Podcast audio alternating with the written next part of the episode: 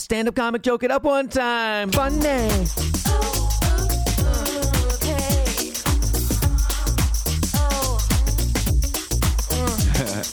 Funny. dancing guest. Yes, we have a guest. it's like kind of an Egyptian. She's got a shimmy. Yeah, yeah. Let's talk about sex, There baby. Let's talk about you and me.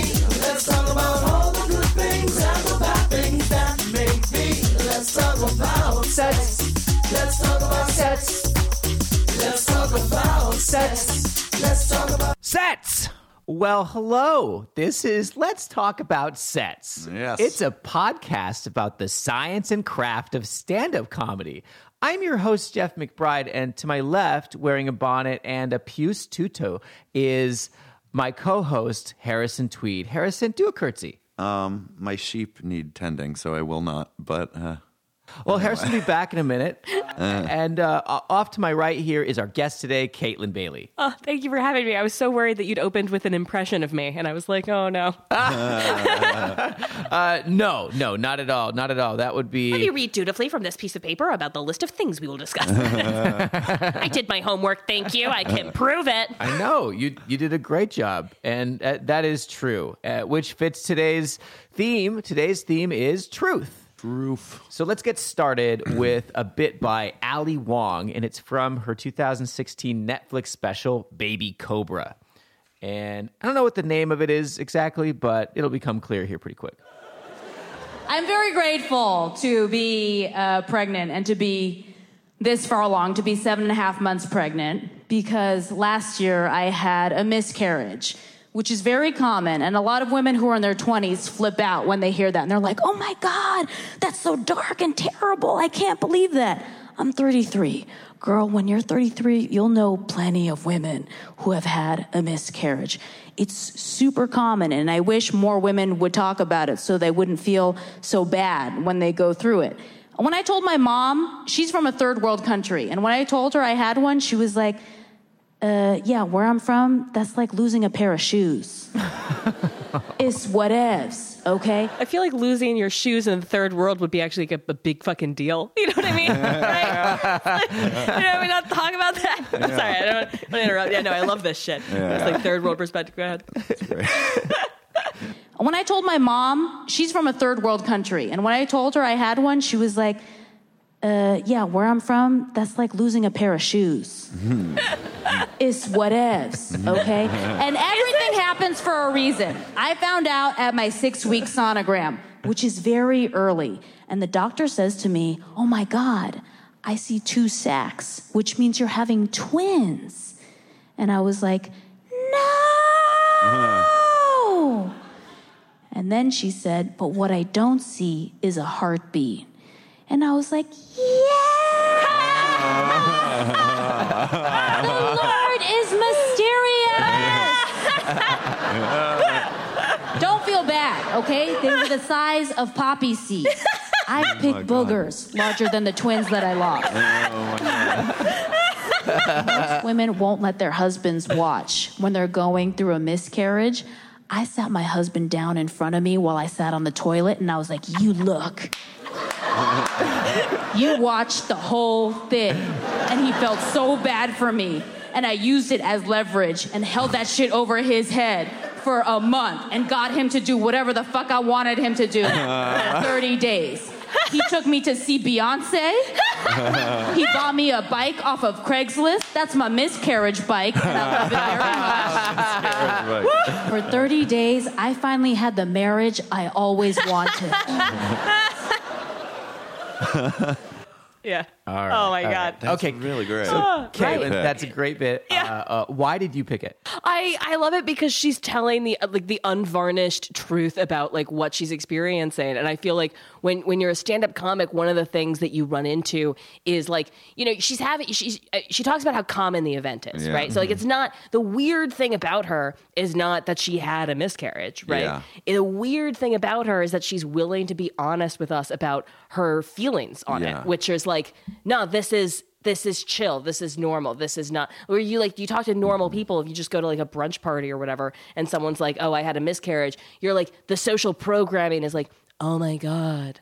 Yeah. I'm so sorry. Right, Whereas like the social violation from her is like, nah, like with just a little bit of context, this is fucking fine, and I dare you Mm-hmm. to tell me how I'm supposed to fucking feel about it. Yeah. Ah. She neutralizes the threat of it also being an uncomfortable conversation. Like in the beginning, she's like, "This isn't going to be a really sad story." She's Right. like, "This happens a lot." Yeah. and it's just like she doesn't even need to do it in a joking way. Right. She just is like, she and she makes it the- very clear. Yeah, yeah. Plenty of women who've had a miscarriage. I wish more women would talk about it. Right? And then she recontextualizes. And then she's gonna do it. Yeah. Fast, really fast, by just saying, "My mom's from a third world country." Right. Uh, this is how she sees it. Yeah. Right. Yeah, like the fetus dying is not as a big deal as like the crops dying, for example. Uh huh. In Yeah. that in that context, right? Yeah. And what she owns so well is her own situation and her own perspective. Yes. And it allows her to. yeah, like she's not telling anybody how to feel about their miscarriage. Mm-hmm. She's telling us the truth about how she feels about her miscarriage, Uh-huh. hoping to open up the conversation because it is so common. Yeah. Right? So, like, for anything that is that common, Uh-huh. you're going to have a really wide swath of reactions to it. Right? Mm-hmm. For some women, this is going to be the defining tragedy of their life. Right. And for other women, it's going to be something that they literally didn't notice. Both, all of those things are true and everything in between. You said off mic before we started that she had trouble with this bit before she started showing. and she said that she she started doing this bit the the second it happened, right? Like a comic, right? Where you Yeah, like, yeah, you're yeah. just living your life out loud and like processing all of the weird shit that happens and like Yeah. this weird, you know, cycle. Um, and she said it, it didn't work until she became visibly pregnant because then she gave the audience like It's all okay. it's all okay. It's all okay. Yeah. Look, hey, Look, I did it. it's fine. right. Yeah. We're gonna make this baby instead of the Got dead a one. refill. Healthy Right. youth. Yeah. they replenished my spilled coffee. That's fucking Yeah. awesome. Yeah. yeah. one of the elements of truth that I wanted to hit on, which is that it, a big part of, of of telling the truth is that there's truth with a capital T and there's truth with a little t. There's there's uh, the the truth, which is like it's reality. You can't argue with the truth of a boulder landing on somebody, and it's also hard to argue with someone's own life experience. Absolutely. Doesn't stop people from doing it. No, no, no, no, day. Of course not. Of course not. but, but we get into uh, a real struggle and a lot of arguments over what is objectively true and factual. Right? You can't argue whether or not somebody was hit by a bus. They either was hit, they were hit by a bus, or they weren't. Right? But you start to argue with people's perspective on that Right. right? And then there's how do you perceive it? How do you feel about it as your truth? But then there's also what is the collective consciousness of humanity feel about this or your culture or whatever? And so there's these different levels of reality. Um, I, i've heard it described as like um, there's your sub, your own subjective reality right? Where it's which is just like this is how i feel. Right. okay all right you got it nobody Yeah, can but- argue with that that's I mean, how you, you only feel. have to go to one therapy appointment for someone to tell you, like, no one's allowed to tell you how how to feel. That's, no, no, no one, no, Yeah. no one's allowed to do it. You get to just feel your feelings, whatever Right. they are. But I think it is the role of comedians to be the one to raise our hand of like, and do we all have to feel this way about this thing? Can we, Yeah. like my my react? Maybe I'm a drug addicted psychopath, but like what I felt was, uh, you know, Yeah, like, yeah. and I think that that's kind of our role as like outsiders or fringe people to ask. Eh, we we don't have to be right about anything. Our only job is to ask people to think differently about something, and then that opens up infinite possibilities. right I would love to know who said it, but I heard an incredible quote about comedy. It was it was uh, co- uh, drama shows us what we could be, and comedy shows us what we are. me Yes. telling you that because I read it in the book. that that's a great quote, but that's kind of like speaks to what we're talking about. Is that the comedian is like, no, this is how we live our lives. I- I really I have related her so much that I, I had my abortion at five weeks, and it was like, and I, it, right, Yeah. right. Everyone had that reaction, well, I ju- and I right, I yeah, just and I was like, reacted nah, I made the nausea go away, and I was able to focus more on campaign works. Like I aborted Yeah. some worthless bisexual kid in Seattle. Like, thank How do you God. know he's bisexual already? we he was my employee. Like it was it was a Oh, whole oh, fucked oh, up I thought you meant the kid We've was been fucking bisexual. without a condom for long Whoa, enough. you were employing a five month old fetus? Okay, look, all right, like it, Not things got legal. weird in campaign world, but I was like, it, it- like, this is one of the things where like. Like my, when my dad like approached me about this, he came to me with this weird, sad energy, of like you killed a baby, and I was like, Oh, you killed real babies, so like let's oh not like God. fuck Yeah, you in shots terms of like fired. moral superiority. I'm like, No pun and also you're welcome.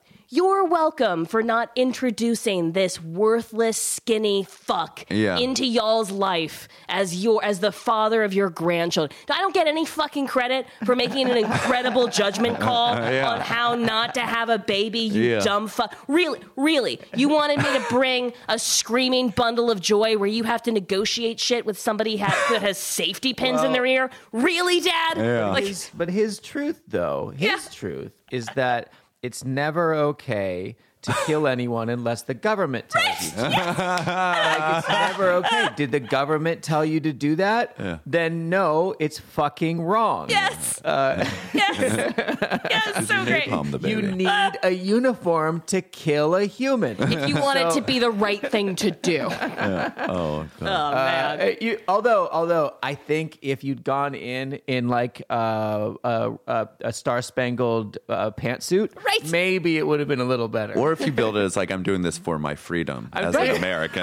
well, it's, always, it's very funny, right? Because I was yeah. like, that's one of my freedoms. And Yeah. it's like, so my dad and I both care a lot about freedom. Yeah. And that means really different things to us because he doesn't have a uterus and I can't punch people out. So, like, Oh, we God. have a different idea of what our freedom should be. let's, let's let's save some Sure. of that truth talk. No, but I wanted to relate to Yeah. Ali's thing. I was like, anyway, Yeah. my, I aborted at five weeks and it felt like not a thing. Right. Yeah, It was fine. and and that is i think where a lot of our job as a stand-up comedian as a, a comedian or artist and i think artist in general i think is Mm-hmm. challenging like you said this intersubjective reality Mm-hmm. this like this agreed upon this is what we think about this Right. and we go do we should we Yeah. what do you, what do you really think what do you really think underneath the thing you show Mm-hmm. outwardly to fit in with the social contract Yeah, there's so much about like polite society and the thin veil of civility that I think hides like a lot of, of real shit. Well, let's talk about that. I'd love to Yeah. talk about that. Polite. I've long thought politeness,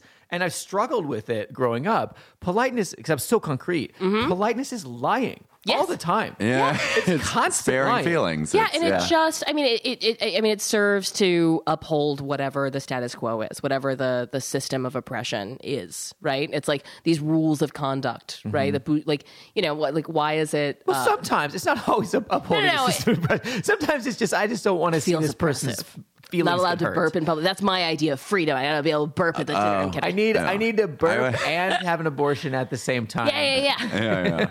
Why am I not allowed to bring my abortion conversation to your dinner party? What are the rules, you dumb? cu- Yeah. I'm fascinated with that. You you brought it up uh, earlier in our earlier discussions, Uh-huh. and I think that uh, Harrison, you're fantastic at being very very polite. Mm-hmm. Um, w- with people, and you, you you know how to say the right thing. Mm-hmm. Whereas, whereas for me, I have to be like, go back and go, hmm, that upset that person. I think I'm good at phrasing things. I'm trying to be as honest as I can. Diplomatically. Yeah. Yeah. Like I just want to, I feel like what is the way I can tell this information to this person and keep their hope alive? Like if it's like someone's like, God, I like if it's like a stand up, like low stakes, like they just Right. bombed at an mic or a small shitty bar show. I'd be like, I don't think, I'd be like, you know what? You just, I mean, they just weren't feeling you, but like the material was better than the audience. Like, and I will believe that. Sure. But I know it sounds like I'm just telling them what they is the nicest thing Sure. they should hear. But I don't know. There's just ways. Yeah, I think that there's like a, just a general feeling among y- you know, you know, college kids bond, soldiers bond, people in like weird Mm-hmm. subcultures bond, but in like normal HR polite society, Mm-hmm. it's uncomfortable and uh like socially discouraged to talk about real shit in a real way. yeah. Yeah. Every Or even- service industry job you have, it is that bond. But then if you work in an office, it feels like this distance. I remember Yeah. working reception as a temp and being like, I'm the receptionist. Everyone is walking past me, and like two out of 25 people are saying hi. It's like, that's such a weird environment. Well, and, and in particular, like that's another thing that we deal with every day, all the time, and I think people feel super boxed in about is, uh, at least in American culture, your job is to say, "I am happy to do that Yes. for you," when the reality is, I'm not happy to do this for you at all. I would never do this for free. I do this because I'm afraid Yeah. of being homeless. Yes. yeah. I am driven by fear and anxiety. Yeah, it's- but I don't say any of that. What I do is I go, I would be happy to help you on the phone. I know you're mad. I know you're absolutely, yes, absolutely. Oh, I'm so sorry. That's completely Right. my fault. It's Yeah. our fault. It's all of our faults. Yeah. And when really, it's probably, might be, might be the customer's fault. Well, you told me a story about like an inter- interaction you had with bu- in business, and it was like he was being the per- not you, Jeff, but the other person was being megalomaniacal, crazy, mm-hmm. like nutso, mm-hmm. and you just had to be like. This is something I've clearly done to you, and I am trying to work it. And it's like, no, not at all. But like in that interaction, to like get shit done, you got to make them feel comfortable that you want to resolve the And so you almost, what you have to lie about often Yeah. is your feelings. Yes. Yeah. Yeah, because you're feeling because you, you have to you have to manage towards an objective, Mm-hmm. right? And so like being honest with your feelings in that moment, whether you're trying to manage from below or as a manager from Right. down, like the more it's I think it's harder to top from the bottom. You know what I mean? Where Yeah. like somebody has ostensibly some power over you, and you have to pl- be like an emotional puppeteer to get the fucking shit that you need to do your goddamn fucking job, Mm-hmm. right? You can't just be like, hey. Asshole, I need this thing. Yeah. Right? You have to be like, um, I'm sure, you know, in last week's memo, when you alluded that maybe if I needed something, then I could do this. And like, obvi- you know, you're such a genius. I'm sure that you can see that we need this. I mean, yeah, it's a nightmare. Yeah, yeah, like Yeah. learning. The, I, that was such a struggle just to learn when I was I was in finance for years and learning painfully uh, what I could or could not do in email. I'd Yes. just be like, because all I'd be like is like, well, I have to get this so I can do that so we can have this on time. Hey, get me this so blah blah blah. And people were like, whoa, what is this asshole? I'm like, I'm doing the job I get paid to do. I don't understand Right. like, what's your problem. What are you doing here? Yeah. It's funny how we like uh, these uh, oh god uh, these societal norms like when they when they're broken in society to our face we're like how why is this happening but then we like idolize them in like television Right. like people love Don Draper because he's to the point Yeah. in a way that Yeah. no one is now. Well, yeah, because things in TV Yes. work out. Yes, you know, yes, whereas yes. like in real life, Yeah, yeah. you know, that no one gives a shit about your character Exactly. journey, your journey Yeah, yeah. towards truth telling or whatever. it like is. men loved Entourage's uh, Ari Gold because he was like, oh, he'll just say what he wants, and then women loved this is uh, just because it was, came out at the same time, and uh, like people love Samantha on Sex and the City because Yeah. like, oh my gosh, she's just like Straight shooter. so proud of her sexuality and okay with talking about it in public, but it's but yeah, but if you life, your friend like that, uninvited. exactly, Yeah. it's like they love them when they're when they have this distance with the safe distance. Yeah. And that's I think that's th- something that's true about uh, comics that is that is also in my experience true about horrors or like like fringe fringe subcultures Yeah. right is that they really remove themselves from that kind of civility and the longer i see it up close right because i'm dating a civilian and like i like and so there's this whole world of like people with hr departments and like pressed collars and like stuff and it's like it's a it's a trap of their own making and everyone's working so hard to maintain the walls of the cage it's very weird everyone like everyone feels trapped by it and also everyone feels super invested in it Yeah, it's like the American Psycho is like exaggerating on, which is like I want to fit in, like that. Like that's why you're doing all this. yeah because crazy- there's danger in not doing it right yeah. That's you know I, I, what I love, danger. What I love about that analogy you just gave is like I just saw this like in my head. You, you know those old school. Uh, those old school zoo train cars that are also like cages. Do you know what I'm talking about? Like it's, it's a Mm-hmm. Yes. big big cage. It's like it's you see it in like Dumbo and stuff. Uh, Oh, okay. yes. So Yes. uh, uh, like a, a whole group of people inside of that, and they're all fixing the bars, like Yes. like trying to put them in. Yeah. Like, we have got to get out of here. While they're like While they're like- screwing like, them in. Is anybody gonna fix that? That bar is loose. that bar is loose yeah yeah yeah, yeah. That's really funny. Oh man. yeah, I like that. That it, we all prop up the cage, and yet because and, and i think it takes a kind of uh, being disinvested in the system in order to see it clearly but that comes with you know a lot of shitty stuff like not having health insurance or access to capital Yeah. like it's you know We're afraid of the consequences, but the consequences could just be universal freedom for everyone Yeah. and everyone believe like doing what they feel and what's yeah best for them. We just made up this dumb system of coupons and Yeah. we're all like it's like no there's enough shit for everyone it turns out Yeah, yeah. yeah let's talk about how now that plays into the freedom that we get to have and or almost like the, the responsibility that we have as as comedians to quote unquote tell the truth both Sure. big T and little t like objective truth uh, and then also shining the light on uh, everybody agrees that this is reality it's totally not Yes. Yeah. I, but I think that's the role of, of any artist, right? So like Sure. comedians, we work within a certain toolkit, but I think any any artist's job Yeah. is to look at things differently. yeah but fuck those people so like let's Okay. All right. Sure. All right. All right. All right. I know I, I agree with No, you I but it's like you. it's our job to throw rhetorical rocks at proverbial walls, Uh-huh. right? Like that's our that's our so the fucking- audience can live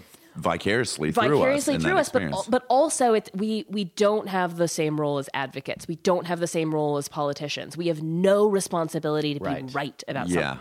Right? We just have the responsibility to see something differently Uh-huh. Than how we've otherwise been thinking about it. And it's just that difference of perspective that opens up the possibility for truth because we get we get out of the rut, right? We get out of the the worn dumb lie that we've been telling ourselves for generations about how something is. we're the ones whose jobs it is to ba- the kid that goes hey um the emperor has no clothes Yes. That's that's the job Yeah. in, in a way. But we get to do something that so many people don't get to do. Right? And like politicians I think are just like one one example of Right. that. Yeah.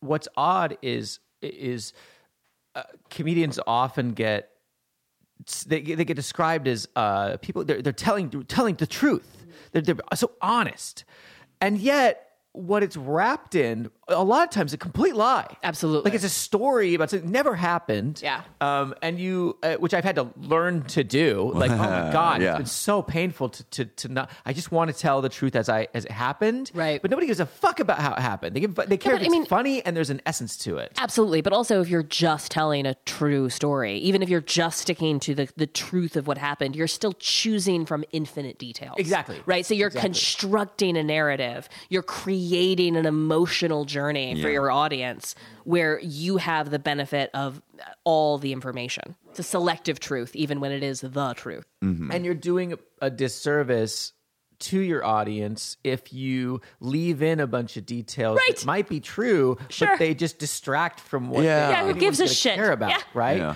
If there are three people in the room, but there's really only one conversation that matters, kill those other two people. Yes. yes. They should die in your story Sure. and never have existed. Yeah, yeah.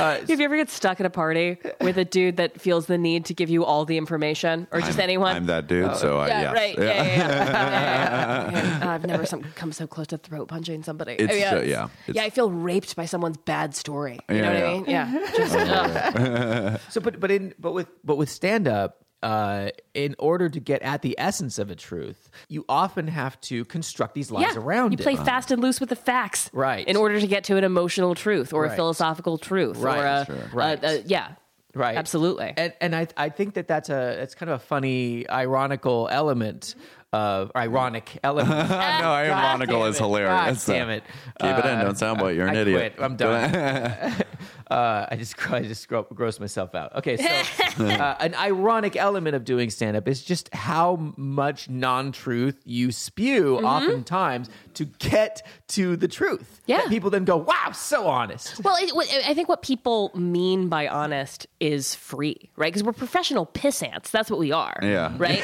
Like, Yeah. in, like investigative journalists in that way. It's like we're just in everyone's way, right? We're like sort Uh-huh. of, you know, we're like outside the bounds of. So we're allowed to say cunt and fuck your mother. Yeah. And neither of those things are true, but we're allowed to say it, right? So it's a, it's a break from civility. It's a don't think break you from deny politeness. the truth of cunt. I think so. okay. Who have you been talking T, to? capital C. Sure. I love that. Very powerful. It is a break from civility. It's a break from civility, and so I think that I think it's mo- it's less a recognition of the trustworthiness of comedians of being like good eyewitnesses to life, and more about recognizing the silencing, buffering, veiling quality of uh, of politeness. Right. Yeah. And also, you'll reveal, you might reveal as a comedian a truth about the same fact. Yeah. Like you'll say, okay, this is one way of looking at this thing. Now I'm going to spin it completely the other direction and show you a truth about this from this perspective. Yeah. And and I I, I think that's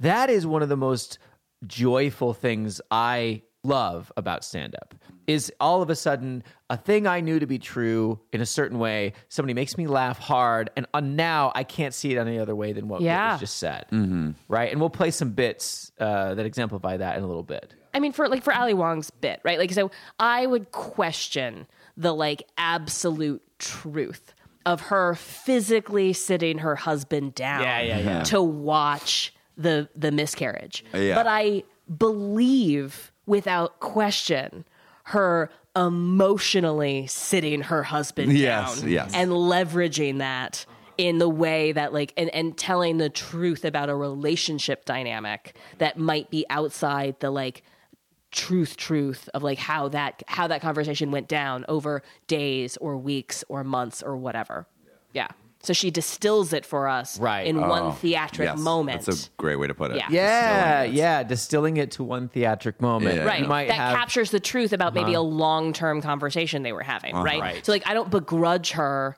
like or or maybe she fucking sat him down and like he watched her bleed into a toilet you know like i don't fucking know her Yeah, life or her story yeah, right yeah. maybe he jerked off the whole time like i don't know Hold the door down. Yeah. Um, I He was like, "Are you sure we can only do this once?" yeah. I thought it was twins, babe. Um, um, but uh, yeah, that's crazy. I and it's also it's funny because in comedy there's um, ways that like on a special, especially or in a show like this is not happening, which is like a storytelling stand up show. Uh, you get to go. You get to be as in depth about the story as possible. So you distill it maybe once, but there's like a triple distilled version in comedy where it's like on a Conan set, just like DeVito's part of his. Uh, Anthony DeVito did Mm-hmm. this episode, and we talked about his bit about. Um, so I'm the thing love overcame, where it's like I'm his the friend. thing, love conquers. I'm the thing love, love conquered. conquers all, but I'm the thing, love conquers. because his His his, girlfriend cheated on him with his his best friend. and then they then they got they started then they got married. oh But that- man Yeah. And we talked about how it's like on later albums, he's probably going to delve into that. Yeah. But in that joke, it is ju- it's distilled like 50, Yep. 60 times into this nugget. And I think that that's something that we experience in the like going out and telling the same story over and over and over again for different audiences. And like, you know, part of it is the choice that you make of what you're what you're telling them. And then the other part of it is you responding to what they respond to. Right. So it's like Yeah. they tell you what they care about while you tell them what you care about. So it's this weird hmm. like symbiotic process over over weeks as you find the essence of a story. Well, we it's kind of fun, kind of funny. You kind of like borrowed this way to get into a hard story to tell on stage, Yeah, which yeah, was I went through a breakup and then I said, let's just pretend that I, like let's not make this breakup material. Let's make this like vague, like you guys ever break up material, you know, because it was like fresh. And then like you kind of did like a switcheroo of that kind of language, just to like like I just need you to be okay with this because like. Um, let's Yeah. pretend I'm okay with this. yeah, now. Yeah, I, of I just uh, yeah, I, It's so fun to do. it was like I was like oh, we're gonna, I'm going to do a breakup set, um, and for this set. I I processed this already. It's been a Yeah. year. Doing it, great. It happened Yeah. last week, but like it's it Right. Yeah, yeah, yeah. Yeah, yeah. It's, I have found uh, that you cannot make the audience more comfortable with something than you are, and that like that's that's part of the process. So I've talked Mm-hmm. Yeah. about a, a bunch of like hard, like you know, my history as an escort and my like fucked up relationship with mom and breakup, like the shit that happens to you in life. And I always found that it's like your responsibility, Totally. to get grounded, and you can bring an audience anywhere, but you can't trust them to like to Yeah. yeah like you you Because we're comedians, go- we're okay with more things than yes them. exactly just they will follow you anywhere Yeah. if you're leading them Yeah. but you can't be like i don't know where we're going in the woods but i want you to follow me anyway that Yeah. shit's not gonna fly Yeah, Right. no. And uh, I one of my friends put it really well. Um, Patrick Holbert, he was on this long ago. He's a great guy, and he he, he said he's just like just ask who's doing the emotional lifting in this bit. Are you doing it, or are you asking them to do it? That's Yeah, that's a great way to put it. Yeah, Yeah. that's I never heard Dan. Lamore, and Dan Lamore said it similarly too. He said he said there's am, am I you might start out a bit where you're like please make this okay. Uh, you might start there. It's not going to really work, but Right. then eventually you need to get to the point where you're like I'm going to make this okay. Yeah. For you. Yeah. Uh, and and I, I And love. I think Ali Wong does that beautifully in this. bit. Uh-huh. Yeah, yeah, yeah. I mean, she starts from a place of like the fact is that this happened. Right. And she promises us an emotional resolution of like, let me give you a different way to think about this common fucking thing Mm-hmm. that we've all pretended was, yeah. Yeah, when, I love it. She's like, oh, you have twins, and she's like, No! right, she's don't honest see a with us in that moment. heartbeat. Yay! right. God works in mysterious They were ways. poppy seeds. There Yeah, was- the real tragedy would be me having twins. yeah, it's so yeah. which for her, that's her truth. That's her right? truth. Right. And That's who a the hard fuck are- reality to like to say because she's Yeah. got to worry about like, oh, are other women going to think I'm being a dick about this? Who haven't actually had a miscarriage, but they Yeah. just assume Of it course. would be evil. Dumb to think cunts in their 20s. She calls us out immediately. But Yeah. if she is okay with it as she clearly is, people are like, I guess I am too. I, I wouldn't maybe say that. I wouldn't do that for my life, but I get that she is. Right. Truth versus facts. Okay. Uh, I just want to investigate that for a second. Sure. Because I've often I've said this sort of jokingly, but not. But like facts can really fuck up a joke. Yep. Yep. Truth. But not a presidential election. no, no, no. a, a campaign, My, apparently. my It just can't. first year in comedy, Yeah. I began a bit with a civics lesson on the history of money as speech in politics, like before the Citizens United shit. It never went well. I just What? wanted Because I was say- just I was I was holding in the laughter, but I was It- it- definitely. fuck, it's- fuck you. anyway, it was it was a fact filled Yeah. three minutes of no laughs in order to get to one uh, mediocre chuckle. FYI, Give me- FYI, I throw that stone from a very glass house. I have my we have friends. all done this. yeah, and my friends have made fun of me many times about. Nice TED talk today, Jeff. Yes. yes. Oh man. Yeah. Oh man.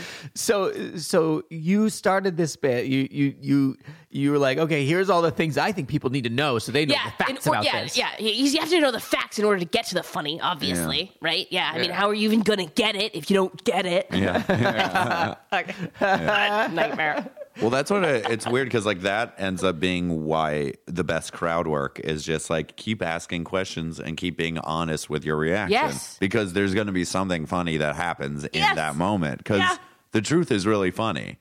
True. And I mean, you can like, and also you can, you know, if you're well, the truth is really funny if you're allowed to be honest about it. Like, so the difference between like a crowd work conversation Yeah. and a dinner party conversation. Yeah, yeah, Right? Yeah. So like somebody in the you know in a crowd work tells you that they're a fucking you know, like a dentist or whatever. You're allowed to say, "Are you suicidal?"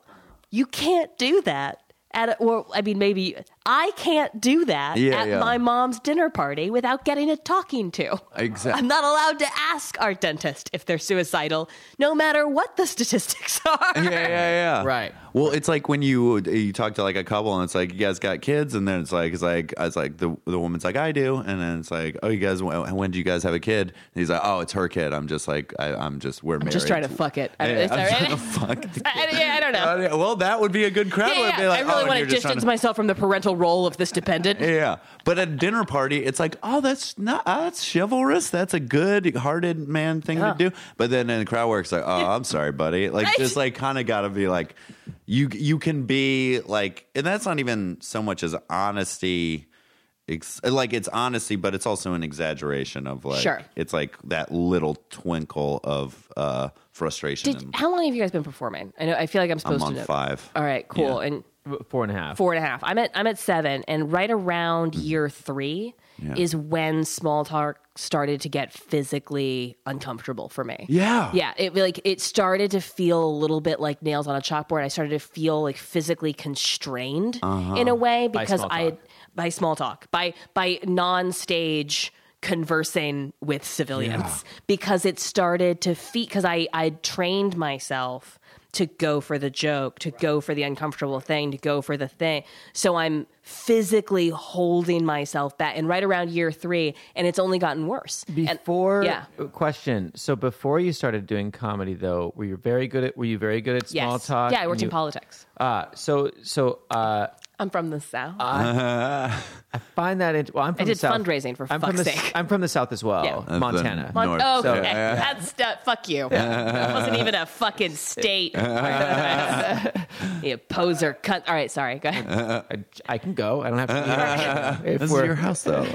so you were good at it. You um, and then eventually you learned this other way Yes, of of communicating, being. and now you're like, okay, I. Uh, I can't. I can't, Can't do this for you. unsee. You can't unsee something. Right. Yeah. Right. I, I had the opposite experience. Okay. Um, I had to painstakingly, consciously learn how to do small talk. Yeah. Because I saw it as utterly useless waste of time. Well, you're autistic, And so- yeah, no, Yeah, t- okay. true Yeah, story. yeah. Yeah. like I got something there. Right. So like, I, I, I, sometimes like I, it itches right where my I got bit by an Asperger's. So like I uh, I had to learn how to do that like like very consciously. I even had a uh, my ex wife gave me a book on small talk to That's very funny. Is it, did you? Did somebody hand you how to make friends and make people like you? Is that? oh, influence Oh people yeah, or how to whatever influence. that's called. yeah, how to, yeah, it was that more book. like she was so good at small talk and she considered it an art. Um, and I was like, this is dumb. And she's like, well, let me just show you this. And and I and I came around because eventually I realized like small talk is like this way of dipping your toe into a conversation to feel out subtly. Do I want to go any further with this person? Oh, it's the shallow end of the yeah, it's like it's like do, do I even want to swim here or is this Yeah, no, I'm a fuck on the first date person. Like, Yeah, I don't well, have any time for your like. I- if you can't hang, get out. Yeah. right? Yeah, that, that's where I'm at now. And I think that Oh, small talk is an art form in the same way that flower arranging is an art form. Sure, Yeah. it's hard and it's pretty and it is also worthless. yeah, yeah. to you? D- To me, yes. Yeah, yeah. yeah, yeah. No, there are a whole into people make millions of dollars being am- amazing at flower arrange. I just find it fascinating that you went from n- being a natural at that to gross. I feel Yeah. like I feel the same way though. It almost um it, it was like I was funny in conversation meaning m- making me think I should do stand up like be, that being almost the root cause and then it's like well just like being chummy is getting excruciating now and Yes. you're right like 3 years Yep, in right around three years, yep. and it was just like I don't like eye contact with people started getting harder like When- holding when it it was when I didn't want to make it Yes. yes Yeah, when it's disconnected. like, oh, yeah, I'll no. stare a motherfucker down when I've made a point and I can tell that they're like withering in front of me. You're me. gonna That- get 'em. Yeah, yeah, Get yeah, 'em. right. What about telling a truth like it's a joke versus telling a joke like it's the truth? Kidding on the square. I've heard that phrase before, but Yeah, elaborate. So- uh, kidding on the square means telling a truth as though it's a joke. Ah, okay, yeah, and that's how that's the only way that my boyfriend knows what's up. It's the only we can't. Can yeah. you give us an example? I just take him to shows. Oh, yeah, That's pretty good. Yeah. yeah. Like so, like I told him, uh, like the only reason I'm open to marriage right now is because Trump is in office. So like I'm starting to get the impression that becoming a rich white dude's property might be the best way to like survive whatever happens next. Oh my god. And that was For- my you're way. a Of, forward thinker. Yeah, yeah, yeah. yeah. Yeah. It's like I don't have health insurance. Like this can get real bad real fast. yeah, yeah. You're like, Yeah. I wouldn't call this progress, but I understand the progression. yeah, yeah. I think I also went from when I was younger in comedy being like, oh, I'm not going to invite a person I'm dating to see me do stand up for a while. Now I'm like, the first time, I'm like, I If can't, can't hang out. for this, Yes. then you're not in this. Exactly. Yeah. I'm like, if you can't, this is what I love to do, and this is what I love to say when I'm doing it. Yep. So you got to If you're not on board with this, we're not going to be able to work out. It sucks. It's a kind of a bad nail So, deal so, breaker. that's, so you're saying that they need to be able to see you kid on the square. They need to be able Yes. to see Yes. you tell the truth as though it's a joke. Yes. Yeah. And- yeah, but it's but it's also weird because like I don't know, this is this is my own spoiled childishness, I guess, in relationships. But like I want to be able to say the emotionally true thing in a joke format and also don't want to be held accountable to things I say i as a comedian. It's a sacred space. You're not allowed to we don't challenge me. Yes. And Yeah. that is something that's been gnawing at my brain now for a while. I've been I have not verbalized this yet, but um, this game that comedians play a lot kind of grosses me out. Where they go on the one hand they're just like they're like they're like I'm gonna say what matters. Yes. And then on the next breath they go, It's all jokes, dude. How dare you take that yeah, we have to do that, and we have to continue to do and, that. And and like and I and I but at the same time I'm like, you fucking hypocrite. Nope, it Like, is not. Hip, it is not hypocritical. Why isn't it? No, it's the space. It's the space we've carved out for ourselves over thousands of years Uh-huh. to to occupy this role. We are children throwing shit at the emperor, Uh-huh. and it is our childishness that protects us Mm-hmm. from I'm the wrath of the emperor. Well, I'm just a Oh. kid, right? Absolutely. That's the role of gestures. You you have to maintain a low status, low stakes. So there's a great way to say that somebody said you could um, the the the deal that you make as the Joker, as the jester, whatever, is that you get to say anything you Yes. want, and you have to be covered in shit at the time. Yes, yes, yeah. That is, that's a hundred percent true. So you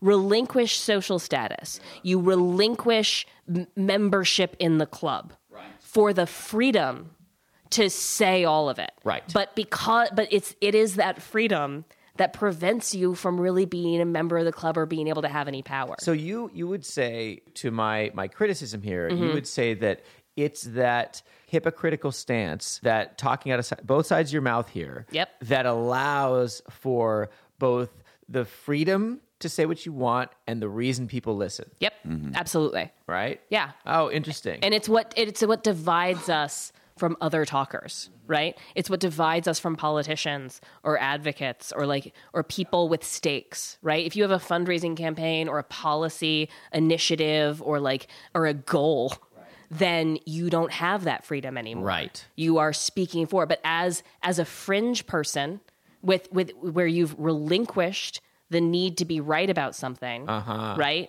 you can say it you might be right or you might be wrong it doesn't matter Right. you get to say it Dave Chappelle's the the joy of being wrong. Yeah. When you- That's a perfect, i think that's very important That's a Yeah. perfect segue into introducing our guest. Oh, yes. Oh. I'd love to uh, introduce. Oh. have i been Caitlin allowed Bailey. to talk this whole time i hope oh, good. Well, I am in control of the editing, so we shall see. come on Let's talk about sex.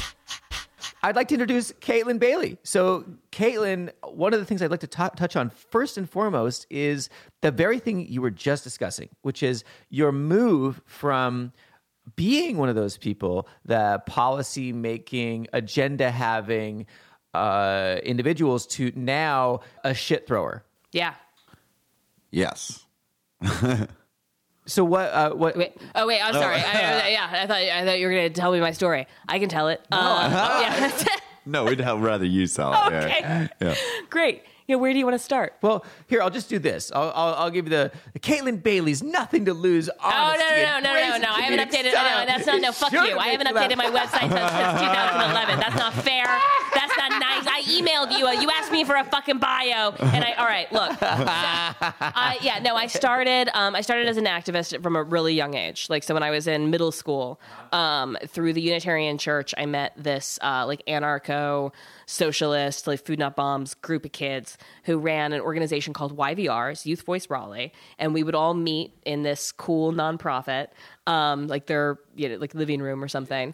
And our mission statement was that we were tired of parents, teachers, and politicians speaking for us as minors.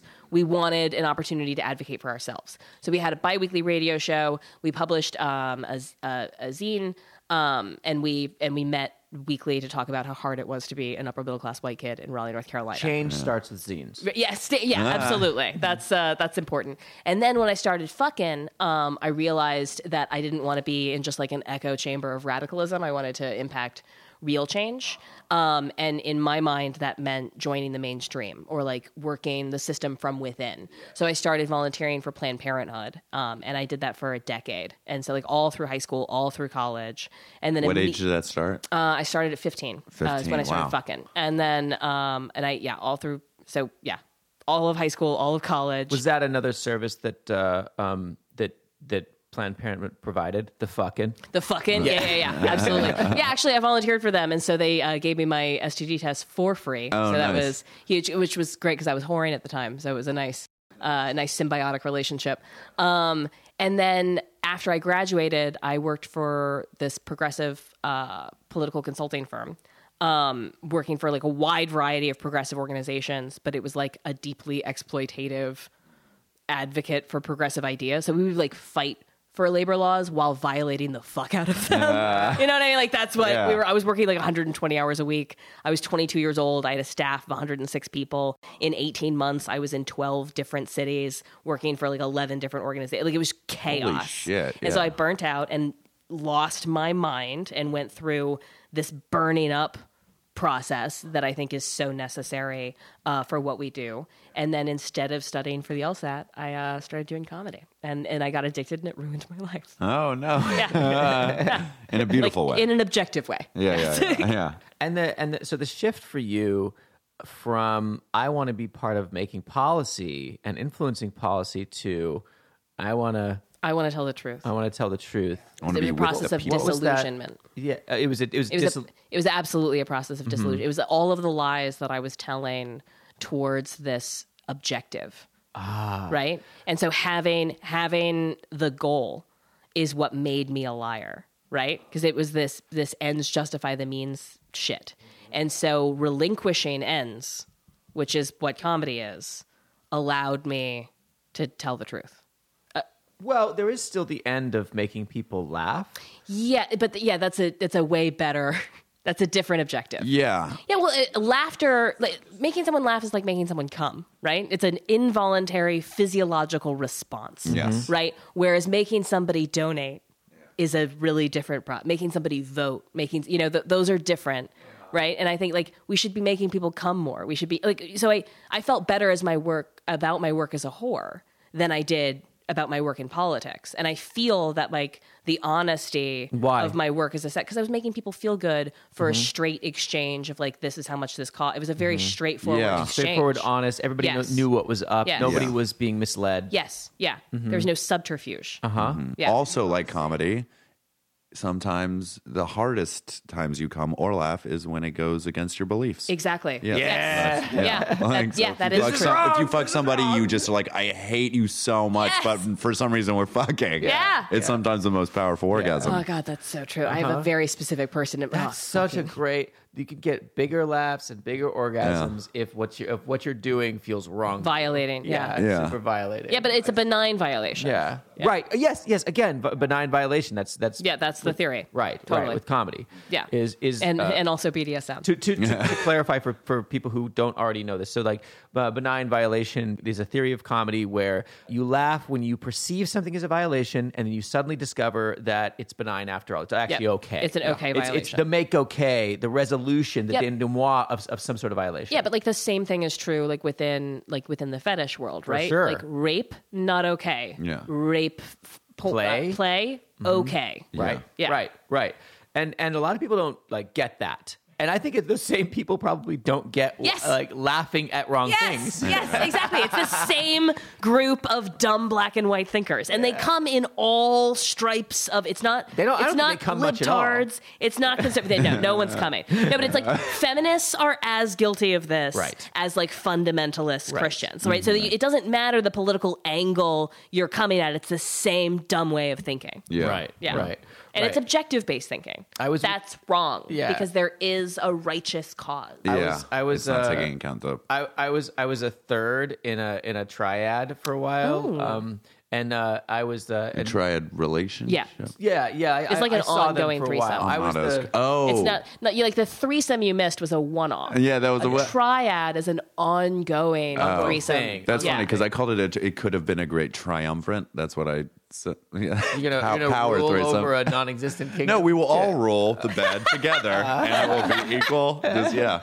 So uh, anyway, so I was I was in this uh, Anthony. and and the, it was a it was a, a guy and a girl, and I um, I remember the very first time they had this very very very very strong um, daddy little girl thing going on, and and I remember her just smiling at me, and she was like, and she was like, she said to me, she, she was very funny, and she was like, she was like, you know, in, incest is just no good.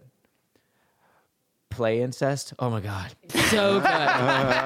oh my god. Yeah, no, I uh I use the shit out of the non-consent section on Literotica. That's my What's that's my Literotica? jam. Literotica, it's uh it's word porn. Oh, cool. It's- yeah. It- I love typing that. I would. That's like actually something I'd really like to do is have like a pseudonym and like write erotic. Do you know Anaïs Nin? Yeah. Yeah. No. Yeah. That's sure. my that's my That is literally you. No. I wish. Oh, my god. I thought you were like, No, she's it's a very stage name, baby. And She's you're like, incredible. Yeah, yeah, Uh-huh. yeah. Yeah. So, so uh, I'll look funny that little up. side story. So, I grew up in very, I grew up in very conservative Montana to very conservative parents. I was going to church all the time, and when I turned like twelve or thirteen, one of the things I was allowed to do was to go to the library, and I was too embarrassed to actually check out the erotica that Yes! I wanted to check out. So I. Stole books from the library. I went in the bathroom and ripped out the magnetic strip Oh. and took them home and hid them. Oh my like, god. like I stole from the library. This is the difference between the way we were raised. Because wait, wait, wait. This is the best That's part. deep I repression. could have just gone to the front desk and been like, "I'm going to take this," and they would have been like, "I don't care. Yes, it's a book. no one gives a no shit." one gives a shit." But I'm like, they might tell Jesus. Right, like, they might tell Jesus, or like it's the same thing with like middle school kids like stealing condoms or whatever. You know, it's like the same, Yeah. it's the same shit. The difference in the way that we were raised is, um, uh, uh, I I just pulled it off my parents' bookshelf and and read it. Uh huh. Yeah, their their basic position was like any reading is fine. Yeah, yeah. no, no, no. Ideas can be dangerous, and I can prove it. you, you said that uh, at home I'm just trying to be polite. At work I'm fucking paid to smile, but on stage there's no agenda. Yes. and uh, that so that's a major attraction. That was an attraction for you to move from. Um, that world Yes. over to this one. Yes. Do you, don't you though find that there still is an Traded element- security for freedom, which is always Oh, that's interesting. I traded security for freedom always- to go into Yes. uh, stand up. I did, yeah, absolutely the same thing Yep. for sure. Yeah, that is always the part. So, so, but don't you think um, there's still totally an element of of that in what we do? I mean, it, you still. You know, there's still a game to play. Not that you want to play it, but you don't want to Oh be dumb. yeah, yeah, yeah, yeah. Of course, like you can't. You have to be polite to bookers, and you have to be nice to everyone, even if they're a rapist. And like you have to, like you know, like there's, there, so yeah, real. course- yeah, Oh, no. right, right. So like you have to like You like. have to be nice to the rapist. yeah, yeah, yeah. That's. I mean, that seems to be the deal. So, like, yeah, there's absolutely other kinds of codes, and none of that shit applies when you are physically on, On stage. stage. Yes, you're still playing the social game in the green room. Yes, you're still doing it with the audiences that want to shake your hand and buy you a shot and tell them how good at comedy they would be. Right? You're not allowed to call someone a dumb cunt, throw the whiskey in their face, and like fucking spit cigarette ash at them. You're not allowed to do that. You have to say thank you so much for coming. Please follow me on Twitter. But on stage, Right. Right. yeah. And this, you said also that this was, you said this was especially liberating for you as a woman Yes. to be able to engage in truth on this level. Yes. Um, I think the rules about uh, polite discourse, right, are different for women. I don't know that they're more constraining because I don't have the benefit of being a dude. I mean, I'm an, an, I'm an only child. I don't have a lot of context for this. I am. It's we. I think women are allowed to be more emotionally truthful with each other in private, but the constraints of our subject matter are more constrained like in public. Whereas I think men are allowed to talk about more things, but with a narrower emotional range. Yeah. Yeah.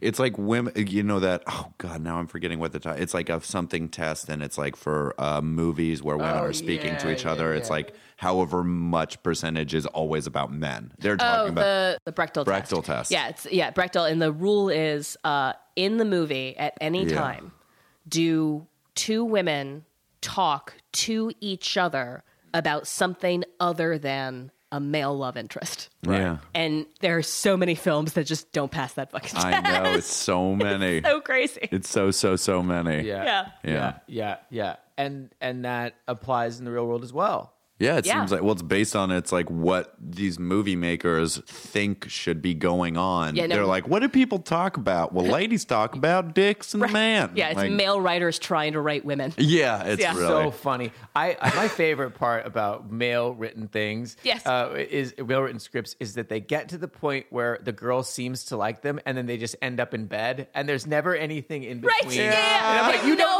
know. idea. You don't. You've never done You it. have no idea what that is, do you?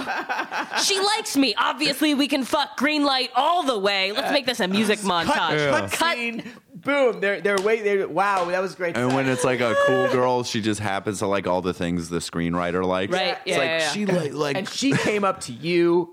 she had an Iron Man T-shirt. It was great. Like it's like That's how I don't- knew she was a cool girl because she drank her whiskey neat and she burped real loud, but otherwise she was real hot.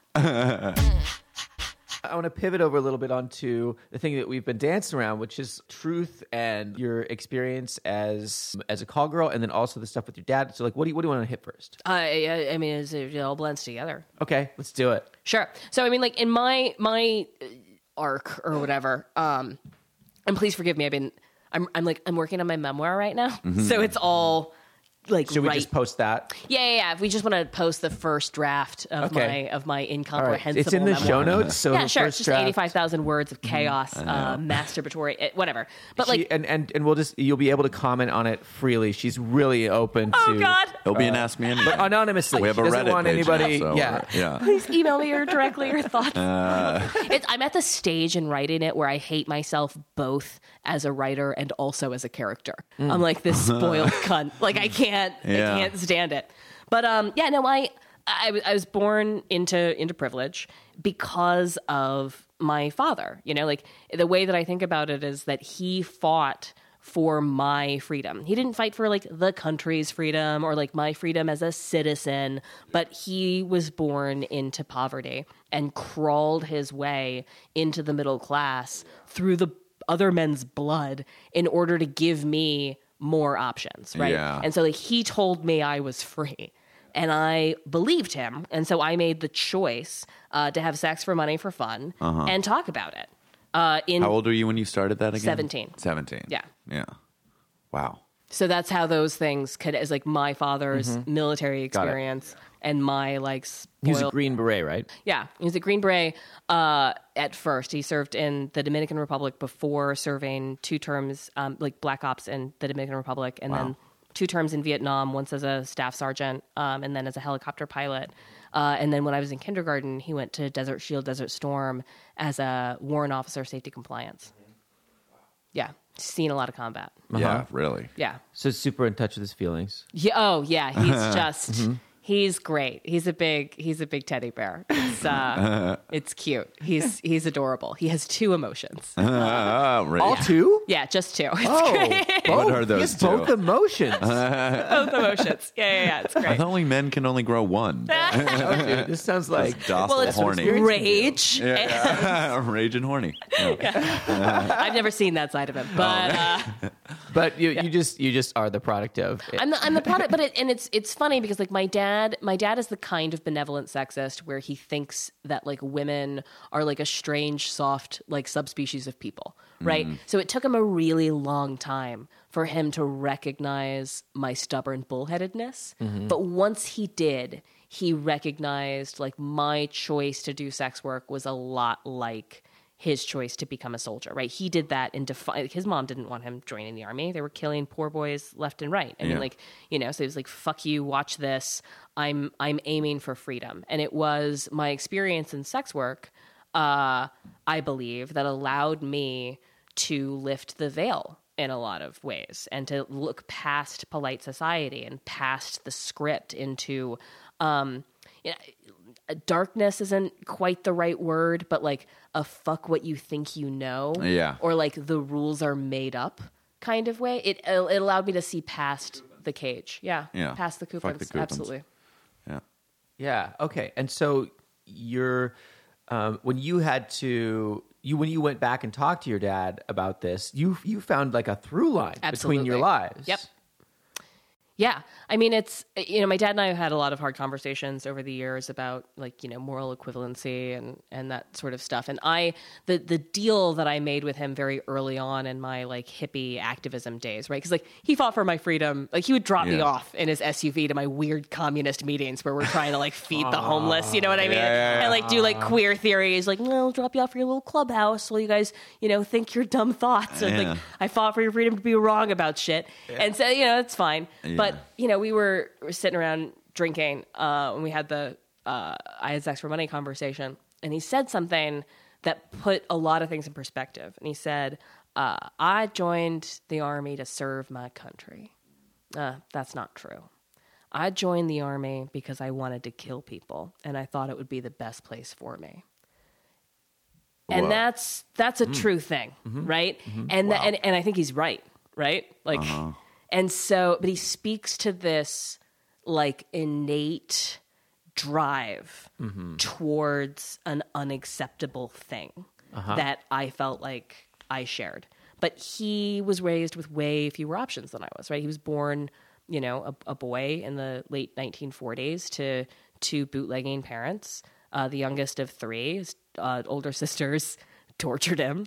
Uh, Bootlegging when- meaning like moonshine. yeah, yeah, yeah. My uh, my grandfather was a he. My grandfather was born in the 1890s um, in Oklahoma Territory before it was a state. He served in World War One. It's just to, like to tell you who my grandfather was. Right? He signed up for World War One for the duration of the war.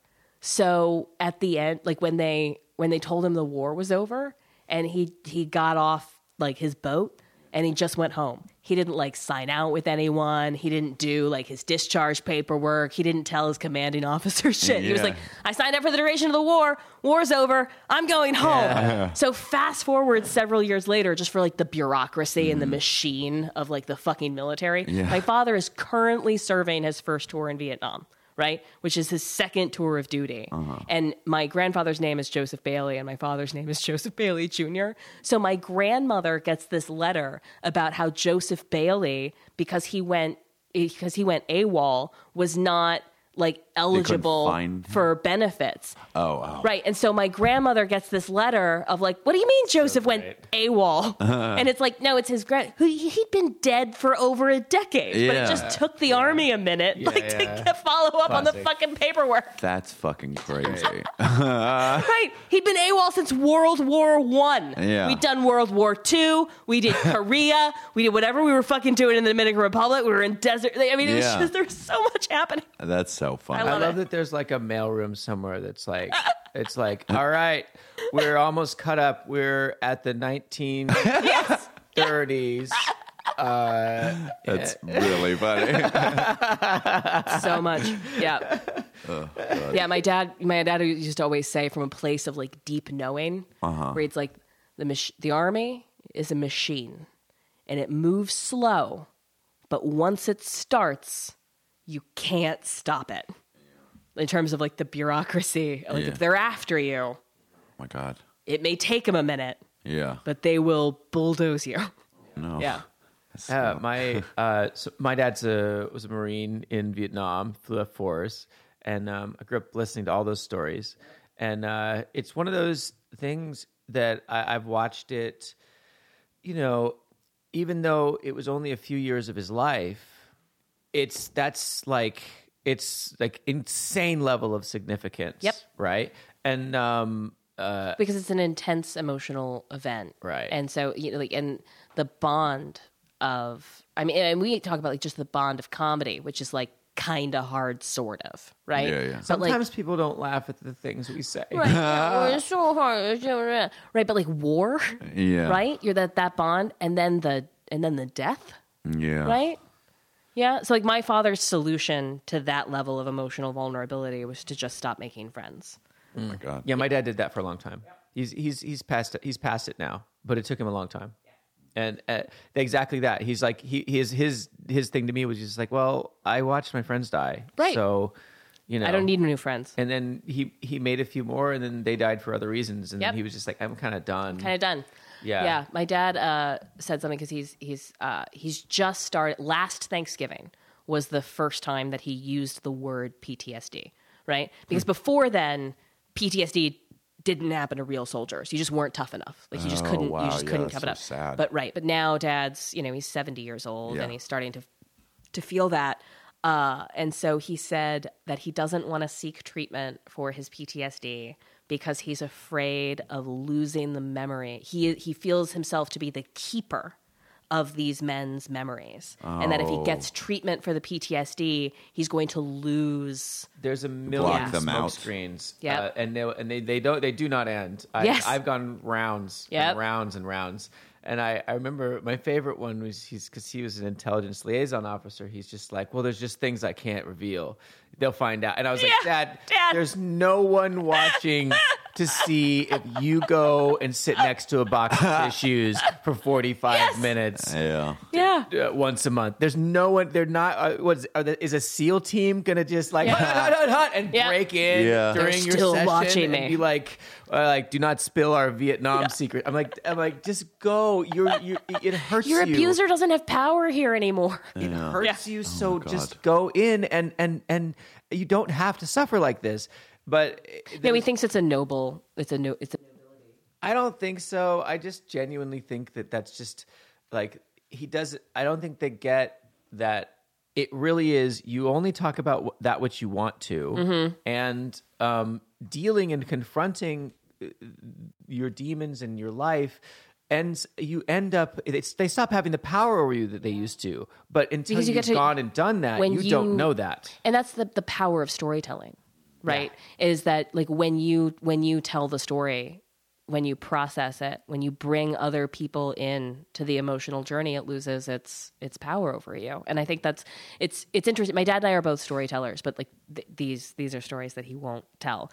Whereas i have the luxury of being able to lead like a more examined life right? Like i get to i get to wallow in things and and look at stuff because like the bumper the bumpers on my life that my dad provided me. Like i'm, I'm just gonna be safe.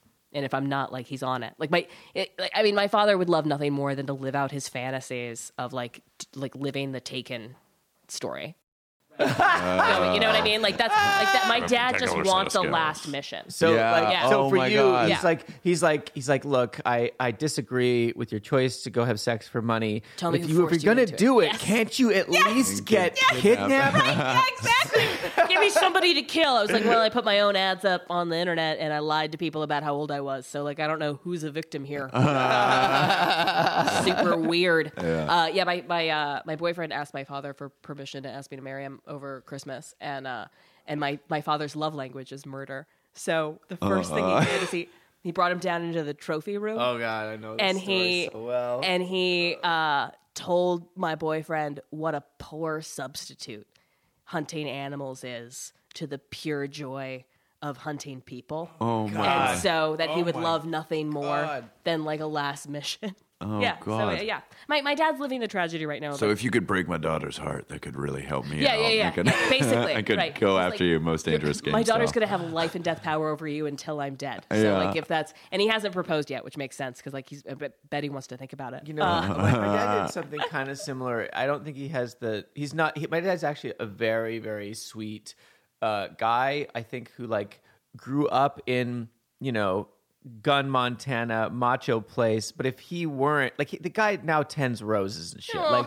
he's just he, he he he grew up in that system, and I just don't think. I think it, uh, absent that, I don't think he would have ever gone that way. Yeah. But it's still part of him. And he, I remember when my beginning of college, and we brought this British guy that my uh, sister was dating, and my dad's first thing was to go show him all the guns. Yep. And like imply, he didn't say it outright, but imply, like just just put the fear of God in the guy. Yeah, no, my dad has thought that that was the answer to all of my sex problems too, and it just couldn't get him through his head that like this is something I wanted, Mm-hmm. right? Yeah, he he definitely bought into the idea that like sex is something that is done to women against Ah, yeah, their yeah. will. Oh, no. Not- or- No from- agency. Yeah, no agency, right? And it, he couldn't accept that like his little girl was also like a horny little cunt. You know what I mean? But I was like, I'm your daughter. You know what I mean? Like, weren't you horny? Weren't you like? Didn't you, you don't know sign your that is? birthday greeting cards, HLC.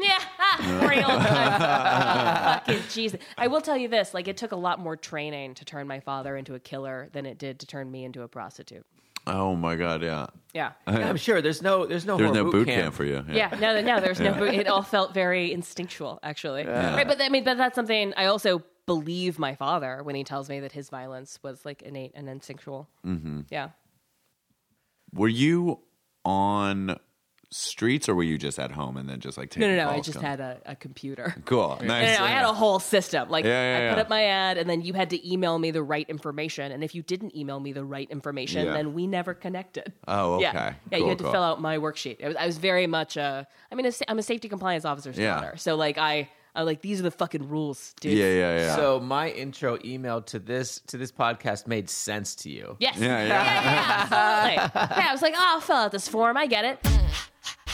It's weird that we protect the people that we love by not telling them the truth. Yeah, about I've who never we are. gotten that. Uh-huh. Right. I've never understood that. It doesn't make any fucking sense. Why Like, would you not give them the tools to deal with reality? Yeah, why and do you think that- Like why- then they get Yes! bombarded with reality later Yes! and no tools Oh, to deal yeah. with Yeah. it. I never understood my that. my father believed that he was like protecting me from the world right he thought that he created this like bubble of money and influence where that my life was going to be fundamentally different from his and i'm like no no no like, like you've fought dragons Mm-hmm. and i would like to know what you learned fighting those Yeah. fucking dragons because Oh, even so though my put. dragons are different they're the same it's Yeah. the same dragon Yeah, yeah. yeah. So like, you know, my my mother uh, had a miscarriage at like five months before I was born, uh, where she had like had to birth something that oh. like looked like a baby, Yeah, right? that's- But it was all fucked up. Like, and my dad blamed himself because of the na- his exposure to napalm and like all the chemicals in the army. So like there was this whole thing, and then they had me. So